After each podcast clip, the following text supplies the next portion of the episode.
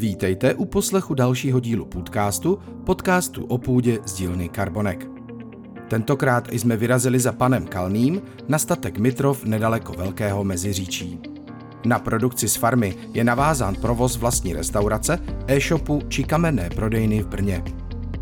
Statek Mitrov se může pochlubit i způsobem chovu, při němž regenerativně pase skot plemene Aberdeen Angus, prasata a drůbež. Jak s regenerativní pastvou v Mitrově začínali a jaké benefity jim přináší? S jakými úskalími se museli vypořádat? A naše obzvlášť oblíbená otázka, dává takové úsilí smysl také ekonomicky? To vše se dnes dozvíte v podcastu s Václavem Kurelem.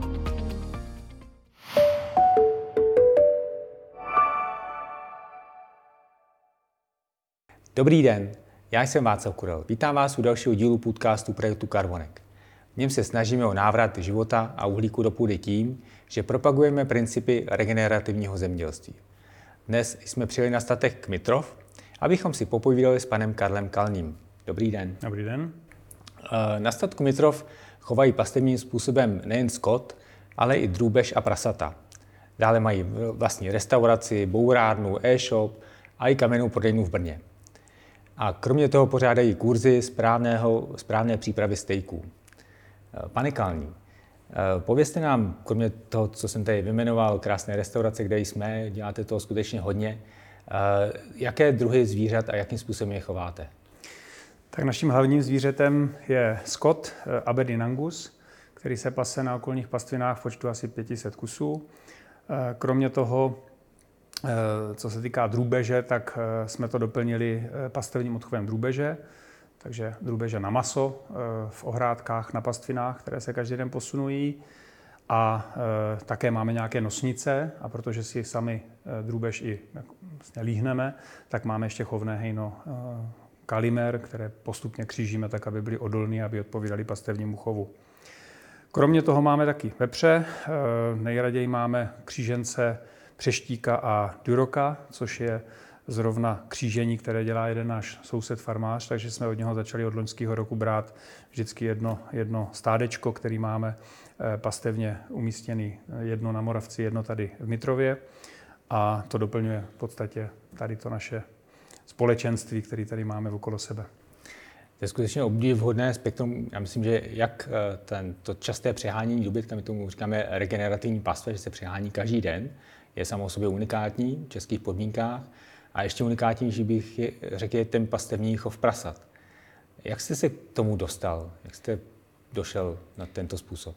Tak mm, ne, neskrývám a možná jsem o tom už i v minulosti mluvil, že mým velkým vzorem je Joel Salatin, eh, farmář a mm, autor spousty publikací o, o pastevním farmaření eh, z Virginie. Eh, takže jsem se prvně k tomu způsobu pasení dostal u něj. Sám jsem byl překvapený, jak je to snadný, jak, jak dobře se prase drží v elektrických ohrádkách.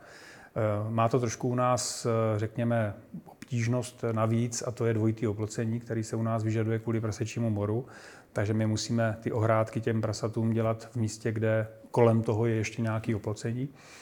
Což jsme máte, našli. Jako máte velký pevný ohradník a potom Přesně máte tak. ty elektrické ohradníky. A pak které... máme ty sítě, ty 50 cm, ve kterých se prase velice dobře drží. Je potřeba, aby to teda bylo pořádku, aby to bylo eh, správně zapojené a aby to hlavně nebylo přihrnutý někde do země, protože v momentě, kdy to přestane kopat, tak prasata jdou na vejlet.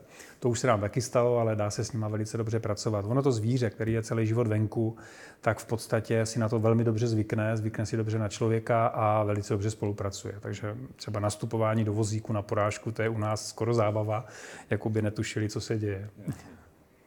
A jak už dlouho takhle hospodaříte?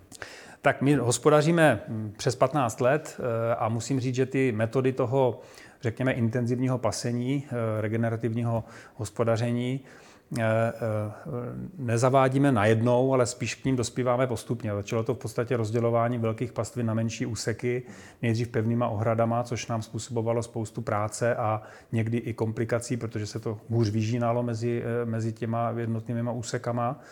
A dá se říct, že ten opravdu intenziv, intenzivní pasení eh, děláme třetí sezónu, to znamená to stěhování stát opravdu každý druhý den. U nás to není každý den, ale je to každý druhý den. Máme to tak z důvodu spíš eh, organizačních, protože té práce ty jednotliví pracovníci mají spoustu a jsme tady 4 na 500 hektarů a na to množství zvířat. Takže eh, z tohoto pohledu my jsme si to malinko upravili, nicméně mm, máme s tím obrovské zkušenosti dobrý. Je to prostě velice, velice užitečný způsob eh, pastvy, jak pro tu půdu, pro ten pastivní porost, tak pro ty zvířata. Věříme, že to má smysl i kvůli tomu masu, který potom obsahuje daleko lepší složení, zejména tuků. No, k tomu se určitě ještě taky dostaneme, je důležitý aspekt, ale možná bychom si to zrekapitulovali. Máte 500 hektarů, 500 eh, hlavé stádo skotů, eh, jak, kolik máte těch prasat eh, a já nevím vůbec, jaké výšce nadmorské se pohybujeme, jaké tady mm-hmm. máte mhm. srážky? Jo. Tak nadmorská výška tady průměrně je 500 metrů nad mořem. Začínáme někde na 450 pastvinama tady v Habří a končíme na Moravci někde kolem 550. Co se týká srážek, tak eh, my jsme vždycky říkali, že má pršet 100 mm měsíčně, což samozřejmě už dávno neplatí, už jsme rádi za 80. Eh, posledních pět let, kromě toho letošního roku, bylo velmi dobrých, musím říct, protože se ty srážky správně rozvrhly v rámci toho roku. Takže rozhodně eh, loňský rok patřil k těm dobrým, kdy byla dobrá sklizeň v obilí a zároveň my jsme pásli až do listopadu, aniž bychom přikrmovali, nebo alespoň to stádo, které, mm, řekněme, považujeme za to naše jakoby vzorové a takové, bych řekl, eh, experimentální, které mám u sebe na Moravci, kde, kde se kolem něho točím každý den. Takže eh, letos to bude jiné, letos ty srážky nebyly tak příznivé, letos se eh, rozvrstvily v roce špatně a bylo jich méně. Eh, úroda obilí byla v pořádku, ale zároveň nám během srpna některé porosty pastevní zaschly. Zaschly tak, že už se nezregenerovaly rychle, ale potřebují víc času. Takže dokonce tady na některých pastvinách těch nižších v Habří už přikrmujeme. A Eh, ale Teď jsme v polovině října, abych to uvedl. Jsme v polovině října, takže minimálně o měsíc jakoby dřív jsme museli dát příkrm než, eh, než v loňském roce. Ale na pastvě ještě na Boravci, kde máme trošku lepší, řekněme, půdní vlhkost, tak tam paseme zatím stále a eh, věřím, že ještě tak 14 dnů se nám to povede. Mm-hmm. Ještě lokalita je tu tady kousek od Valašského meziříčí. Od, ne, Velkého mezi, velkého jsme tady kousek od Velkého meziříčí, jsme od dálnice asi 25 km na sever. Jo. Když byste měl, vlastně vy jste začal popisovat i to, jak přeháníte ten uh, dobytek, uh, kolik vám to zabere času? Vy jste říkali, to právě přeháníte každý druhý den. Jaké je to časové náročné a kolik uh, lidí to zabere? Tak já budu popisovat teď všechno ohledně jednoho stáda. Vyberu si z těch, my těch stát máme tady okolo víc, ale vyberu to vzorové, to, které jsem už zmínil. Na Moravci, které má teďka asi 150 hlav, to znamená 80 matek stelaty, k tomu tři chovní bíci.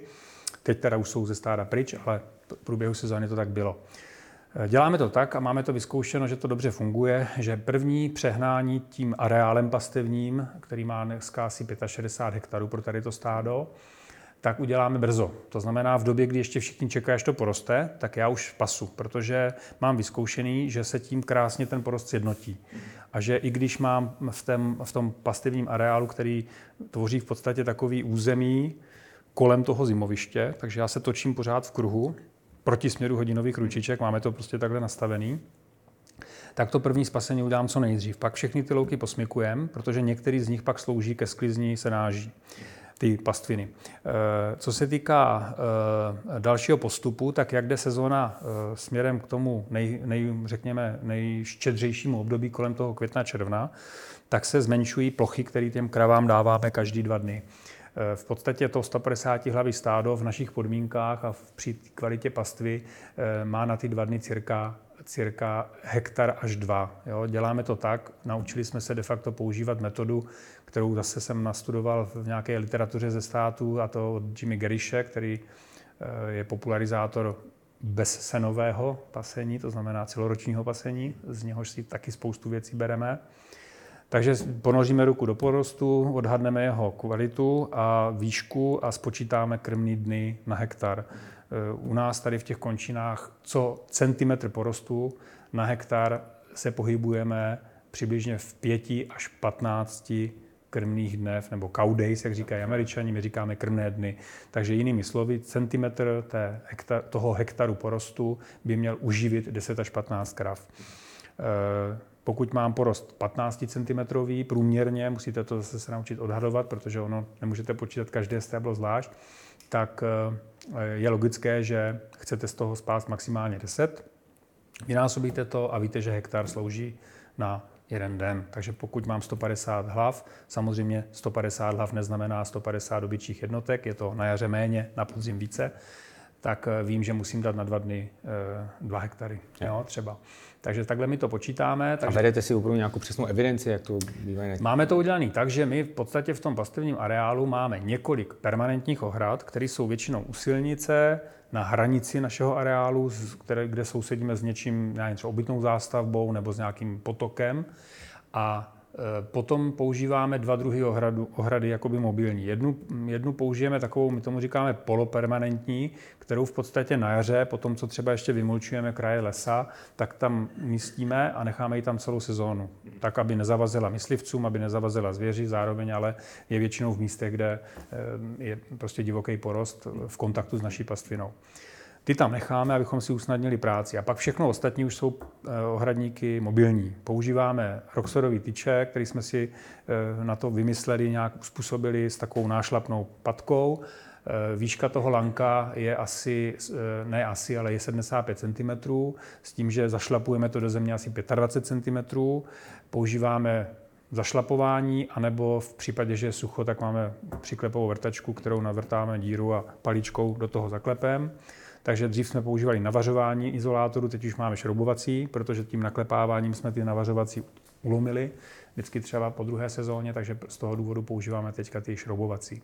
Tenhle ten set vozíme v autě nebo na takovým nějakým prostě vehiklu, který používáme v rámci, ty, v rámci toho areálu s vrtačkou, s palicí, prostě s tím vybavením. Lánka jsou na špulkách, takže vždycky, když rozdělujete ty pastviny, tak je to v podstatě práce, že postavíte eh, si tu ohradu den dopředu, eh, přeženete dobytek, protože on jak k němu jdete, tak už to vyžaduje. On jak se začne ten takt dvoudenní odehrávat, tak se nedá jen tak přijít k dobytku, to už je rachot.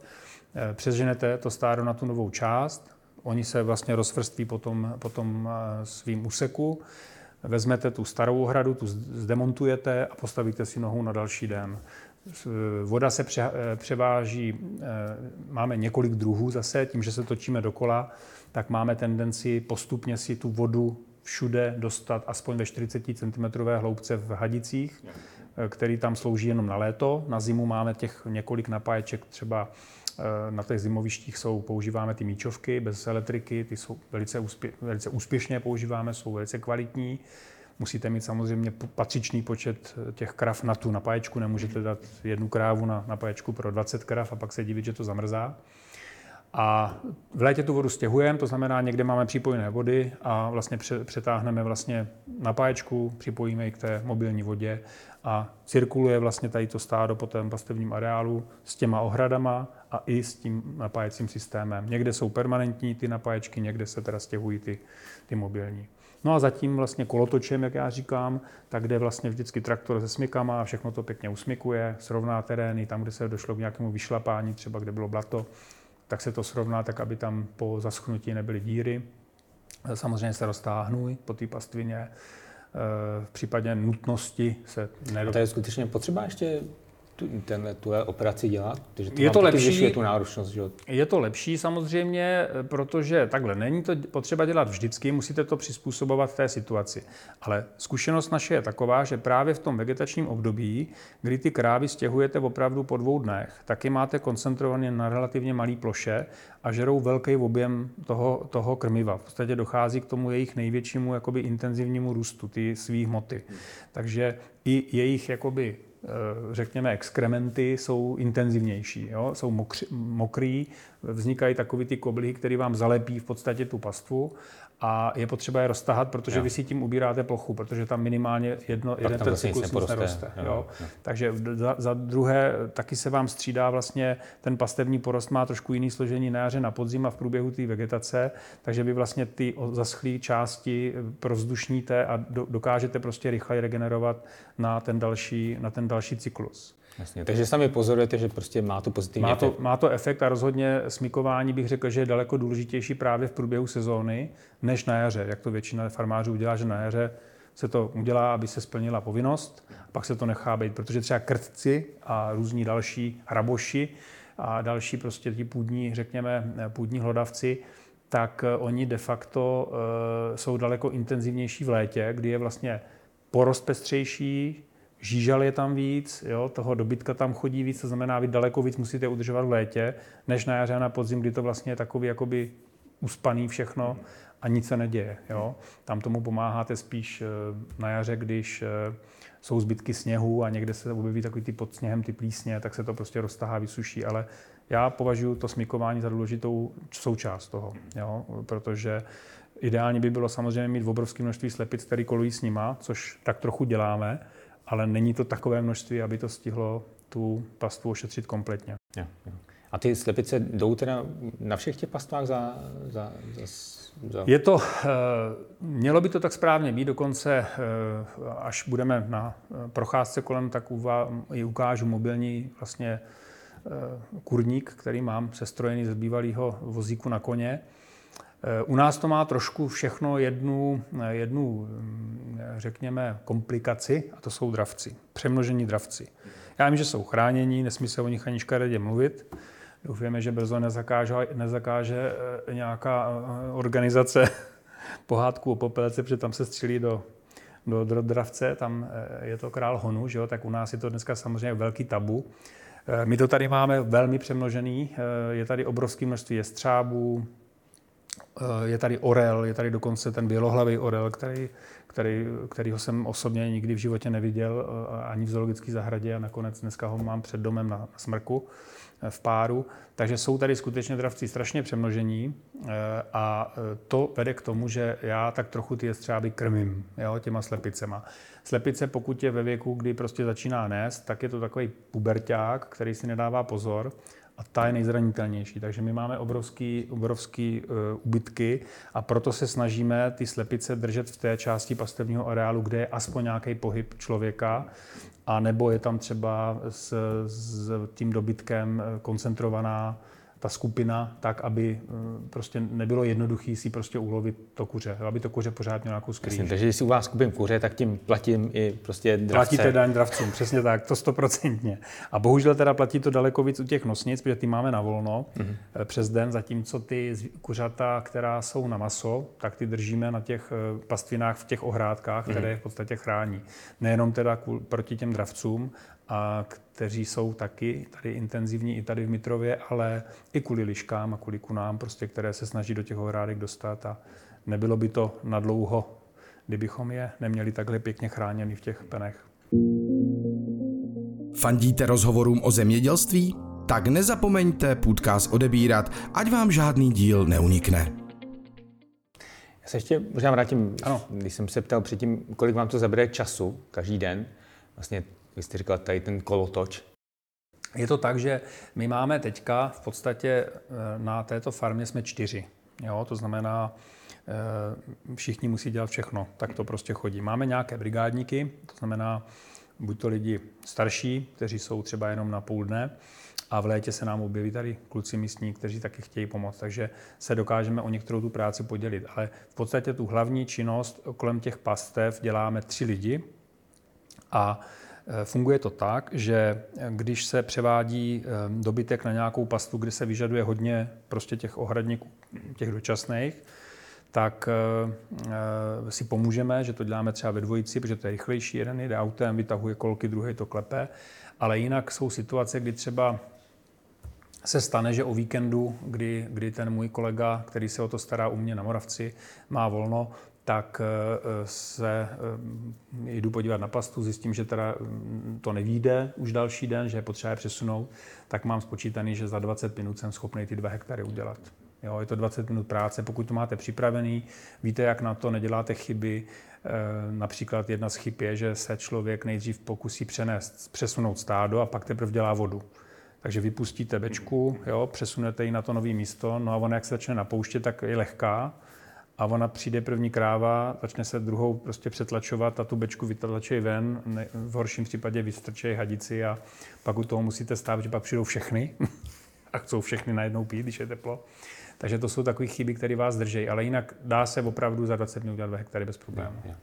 No a kdyby uh, jste to měl porovnat s tou kontinuální pastou, která je mnohem jednodušší, že tam teda máte stádo celé léto, jak vám to by vycházelo, nebo kolik byste toho stáda uživili, nebo teď uživíte více, kdybyste to měl porovnat tady ty dva modely?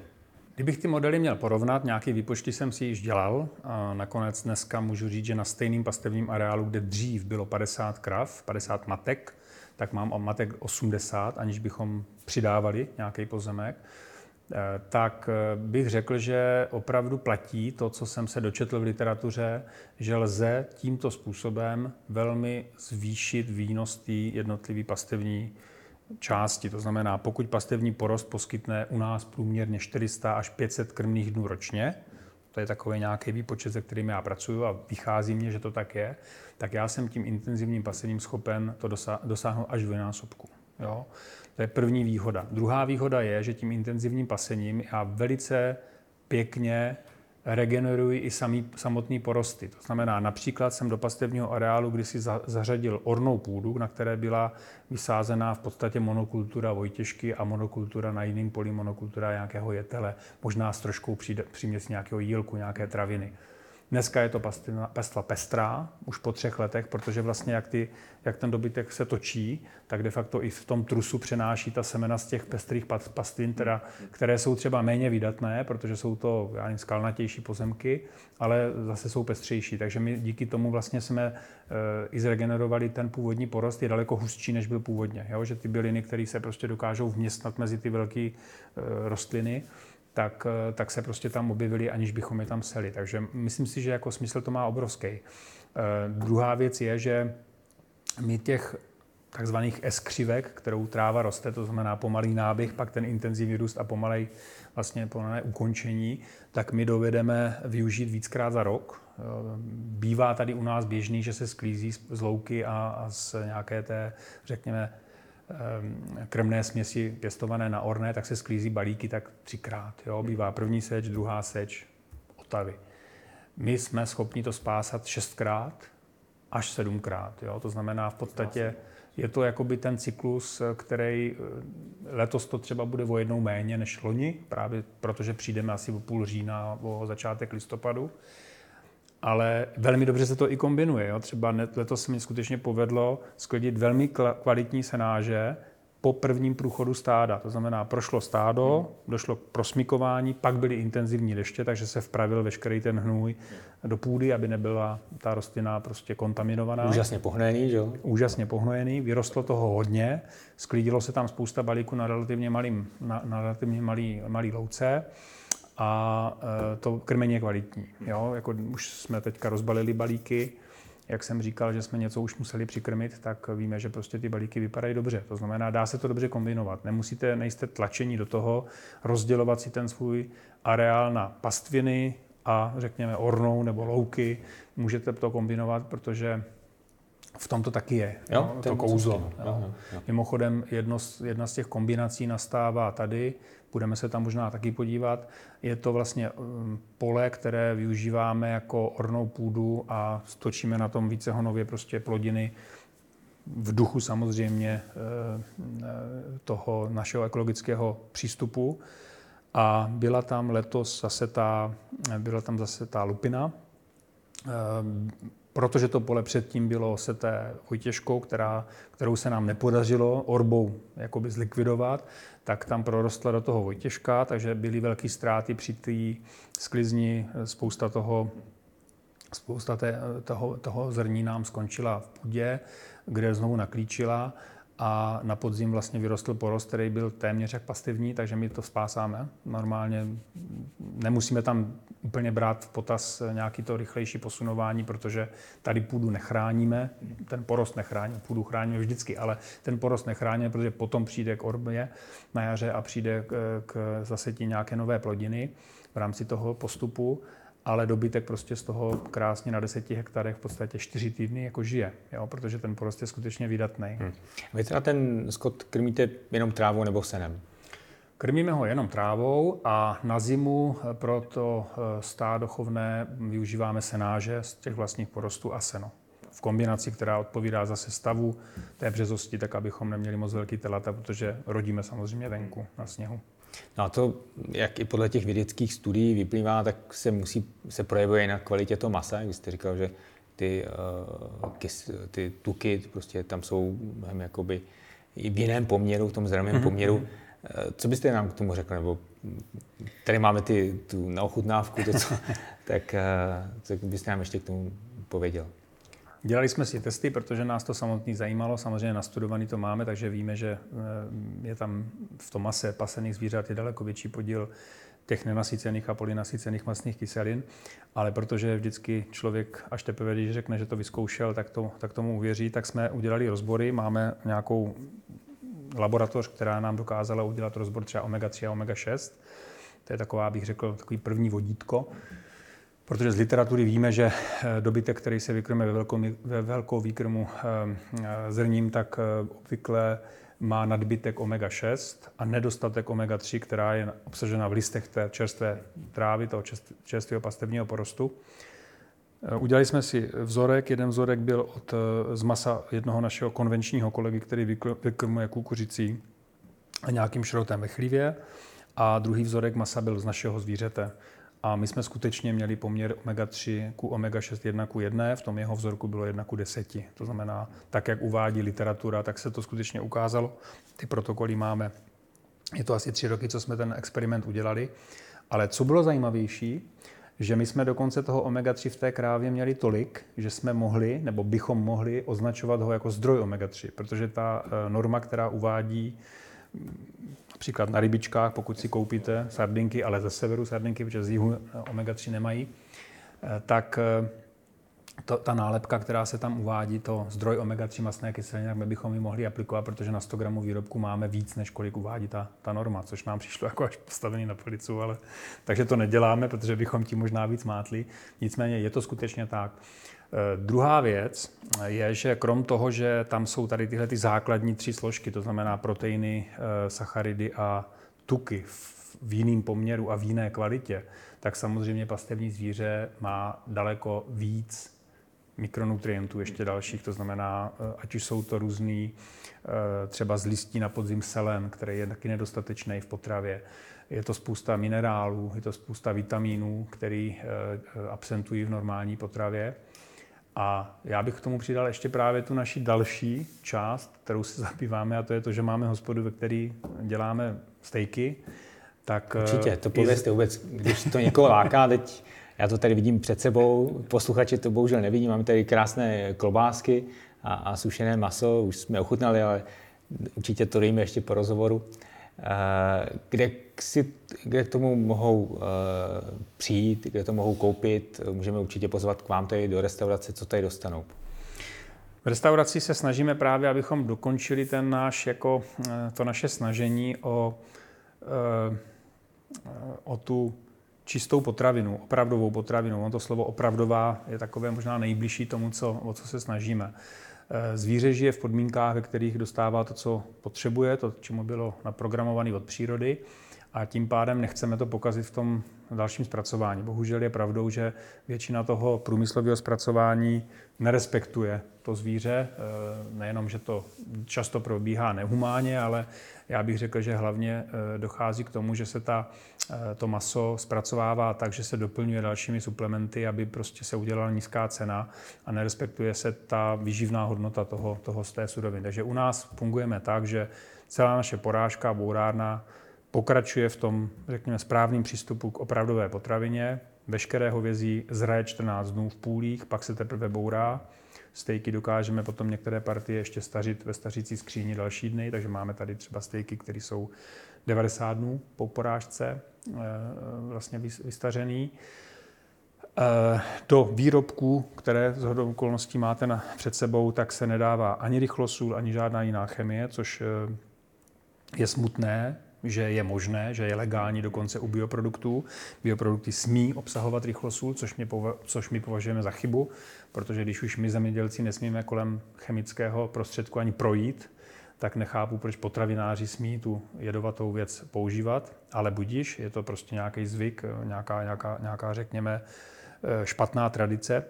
My rychlosůl nepoužíváme, což samozřejmě znamenalo bojovat s větrnými mlyny, jelikož řezníci to neuměli bez ní a dneska musím říct, že náš tým to umí velmi dobře.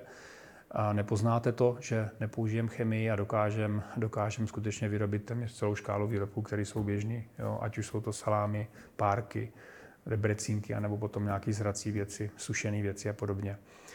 Eh, hospoda funguje úplně podobně, to znamená, snažíme se, aby v ní nebylo nic, co pak tu potravinu posune jinam. Takže třeba vůbec nepoužíváme rostlinný oleje, pouze olivové a jenom za studena, jenom do salátů. Takže všechno, co u nás eh, prochází teplnou úpravou, tak je na sádle, na másle a, eh, nebo na vlastním tuku, který je v tom obsažený. To, to se týká husí, to se týká drůbeže, to se týká stejku. Stejky děláme na uhlí, na českým dřevěným uhlí, který se kupuje asi na dvou místech v Česku velmi, velmi kvalitní na vajíčku, na takzvaném Big Green Egg grillu, který, který vlastně rozpálíme na teplotu kolem 230 až 250 stupňů a veškerá ta příprava toho masa u nás probíhá prostě echt tak, jak má na tom grillu. Takže restaurace je otevřená čtvrtek. Čtvrtek, pátek, sobota. Čtvrtek, pátek, sobota. Obsluhuje v podstatě z větší části rodina, takže potřebujeme taky někdy volno a dělat ty ostatní věci. A věříme, že eh, díky tomu, že jsme došli takto daleko, tak eh, máme spoustu zákazníků, kteří k nám jezdí pravidelně. Máme s tím velmi dobré zkušenosti, že lidi, co k nám přijedou sem, tak vědí, proč u nás kupují. Možná taky proto jsme otevřeli prodejnu v Brně, která je otevřená teprve od loňského roku. Stará se o ní dcera, která tam eh, bydlí, takže tři dny v týdnu prodáváme těm, kteří nás znají i, i v Brně. Jasně. Stačí přijet, je to kousek od, od Brna, od, i od dálnice stačí odbočit, je to kousek od Velkého Meziříčí. Kdo má zájem, může se podívat na vaše sociální sítě, tam jste hodně taky aktivní, na vaše webové stránky Mitrovský Angus. www.mitrovský.com Jo, mitrovský.com. A zároveň bych rád pozval i, i naše diváky a posluchače na naši konferenci Živá krajina, která se bude konat 31. ledna 2023 v aule ČZU, kde bude tady pan Kalní také vystupovat, moc se na to těším na vaši přednášku. Chtěl bych pozvat i všechny zemědělce, kteří uvažují, farmáře, kteří chovají skot, chovají uh, prasata, drubež, aby se přišli inspirovat právě tím vaším příběhem. Uh, a kdybyste ještě možná měl udělat takovou pozvánku nebo někomu poradit, kdo takhle jako o tom přemýšlí, či by měl začít?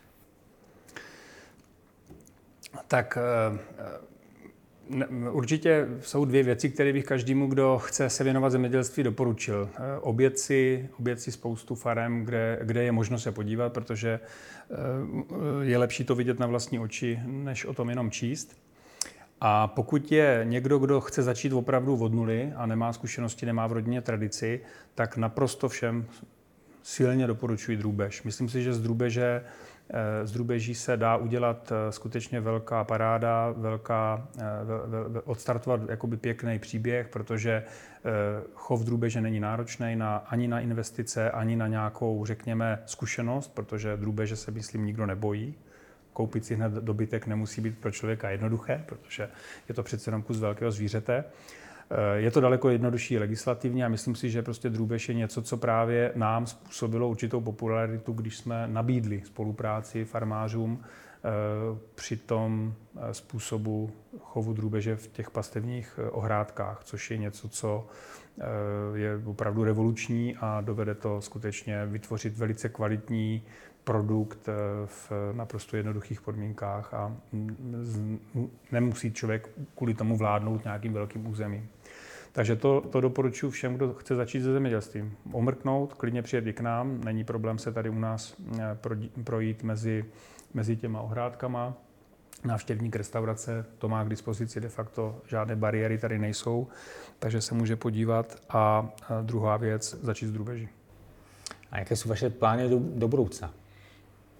Naše plány do budoucna jsou e, takové, abychom tu naši práci, která by měla nést znaky udržitelného zemědělství, tak si to aspoň my představujeme, tak eh, soustředit se tím pádem především na tu lokální spotřebu.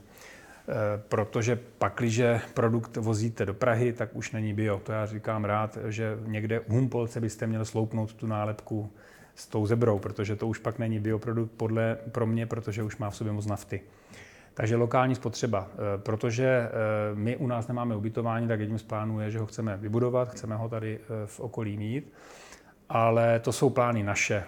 Já mám plány ještě jedny a to je taková, bych řekl, komunitní záležitost. Mám v úmyslu oslovit a rozšířit tou skupinu, řekněme, farem, který jsou s námi v přátelském vztahu a začít víc spolupracovat, abych podpořil a pomohl i jim dodělat ten jejich finální produkt, využít naši kapacitu, naší porážky pro to, aby třeba i další farmáři nemusí být nutně tady z našeho okolí, ale můžou být i trošičku dál. Eh, aby prostě dokázali dotáhnout ten svůj produkt skutečně do finále a mohli se i oni věnovat tomu, tomu co je správné, to znamená lokálně obsloužit nějaký kus území, ve kterým působí a nabalit na sebe tu bublinu těch lidí, kteří je prostě budou navštěvovat. Takže tady ta komunita farmářů mě začala zajímat, jelikož jsem si myslel, že neexistuje a ona existuje. Eh, samozřejmě, že mluvím o těch skutečných farmářích, to znamená těch, kteří sní o tom, že budou dělat finální produkt a kteří mají jak rostlinky, tak mají prostě svoje zvířata a e, jsou připraveni prostě tomu leco obětovat jako rodina. Takže to je, bych řekl, takový vyšší cíl. Být s nimi v kontaktu, vybudovat prostě nějakou, řekněme, komunitu, která bude čelit tomu, co se děje v tom velkoprůmyslu potravin, eh, ani ne tak nějakým bojem nebo nějakýma snahama o změny v legislativě, ale spíš tím soustředěním se na výchovu toho koncového zákazníka a na jeho obsluhu prostě v tom místě, kde můžu něco udělat. Já myslím, že doufám, že tady ten podcast přispěje k tomu, že eh, lidé pochopí, že konzumace masa, hovězího z regenerativní pastvy je klimaticky pozitivní, že to má budoucnost, že to není jak eh, chov dobytka v těch velko, velkovýkrmnách, kde skutečně je velká produkce eh, metanu a, a uhlíku a má to velkou uhlíkovou stopu. Zatímco ten, eh, to hovězí z regenerantní pastvy dostatečně kompenzuje tu emisi, emisi metanu a že to uhlíkově negativní, to znamená klimaticky pozitivní a že tím tím způsobem člověk opravdu přispívá k ozdravení krajiny, mhm. k větší biodiverzitě. Jste mluvil o těch orostnách, že pestřejší skladba eh, rostlin na, na vašich eh, pastvinách a s tím souvisí pestřejší eh, skladba hmyzu a toho života v půdě a, díky, a vlastně krmíte i dravce, že? tak všechno tohle to se pak musí odrážet i v té ceně. Ve finále prostě je to nějaká dražší, dražší výroba, ale ta kvalita je neporovnatelně větší, jak jste zmínil, i, i těmi z těch vašich výsledků to, to vyplývá. No. A já myslím, že chuťově, senzoricky to bude taky o něco jiného, a to, že se vám sem právě zákazníci vrací a platí prémiovou cenou, tomu, tomu musí nutně eh, odpovídat. No. Já bych k té ceně řekl ještě možná poznámku, že si nemyslím, že cena u tady těch potravin, který bychom mm, nazvali možná farmářské nebo opravdové potraviny, není vyšší, protože my pracujeme Eh, můžeme si to říct na naprosto konkrétním příkladu. Eh, existuje spousta kuřat, eh, který se dají koupit v obchodní síti. Někdy se taky nazývají nesprávně farmářská, i když žijou v hale, jsou to brojleři přešlechtění na to, aby rychle vyrostly, tak se prodávají za 140 korun za kilo.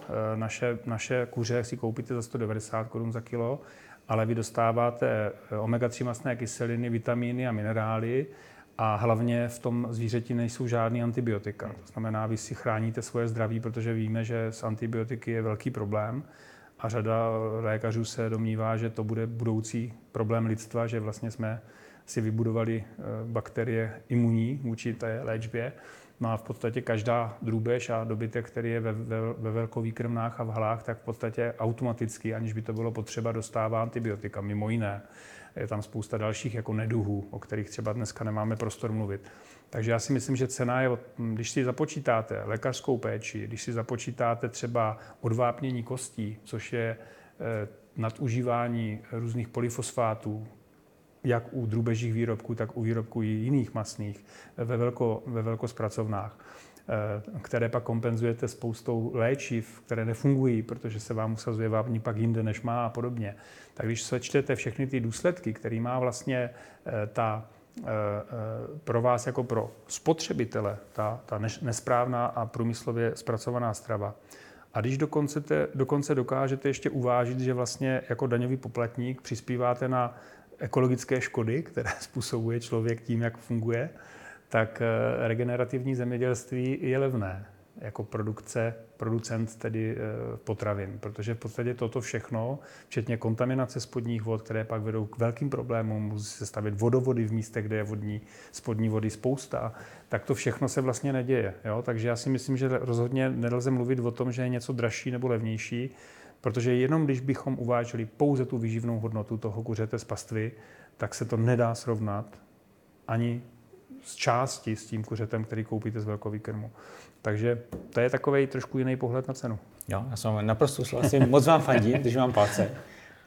My rád vás budu podporovat, ještě si tady stojíme ve vašem obchůdku, to je, to je jisté. A všechny srdečně zvu, všechny naše eh, posluchače, diváky, aby sem přijeli, rozhodně to stojí za to, věřím, že restauraci musí být skvělý zážitek. Eh, povězte nám ještě na závěr něco, co byste vzkázal farmářům, zemědělcům.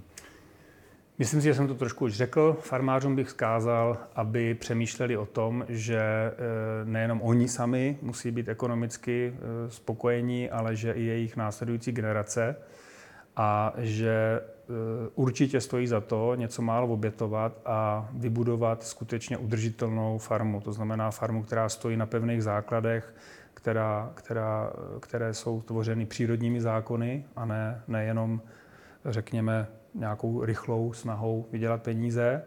A hlavně, aby budovali místní komunitu spotřebitelů, aby se nebáli oslovovat zákazníky, začali prodávat, ať už ze dvora nebo zpracované věci, aby zkrátka začali tvořit finální produkty, které dostanou na trh. A ten trh může být malý, může být jenom místní, ale pořád to přispěje té přírodě víc než eh, jakákoliv jiná snaha o dominanci třeba v jednom segmentu někde na celým, na celým českým trhu. Takže nebát se toho být lokální. Říká pan Karel Kalní ze statku Mitrov. Děkuji za rozhovor. Rádo se stalo.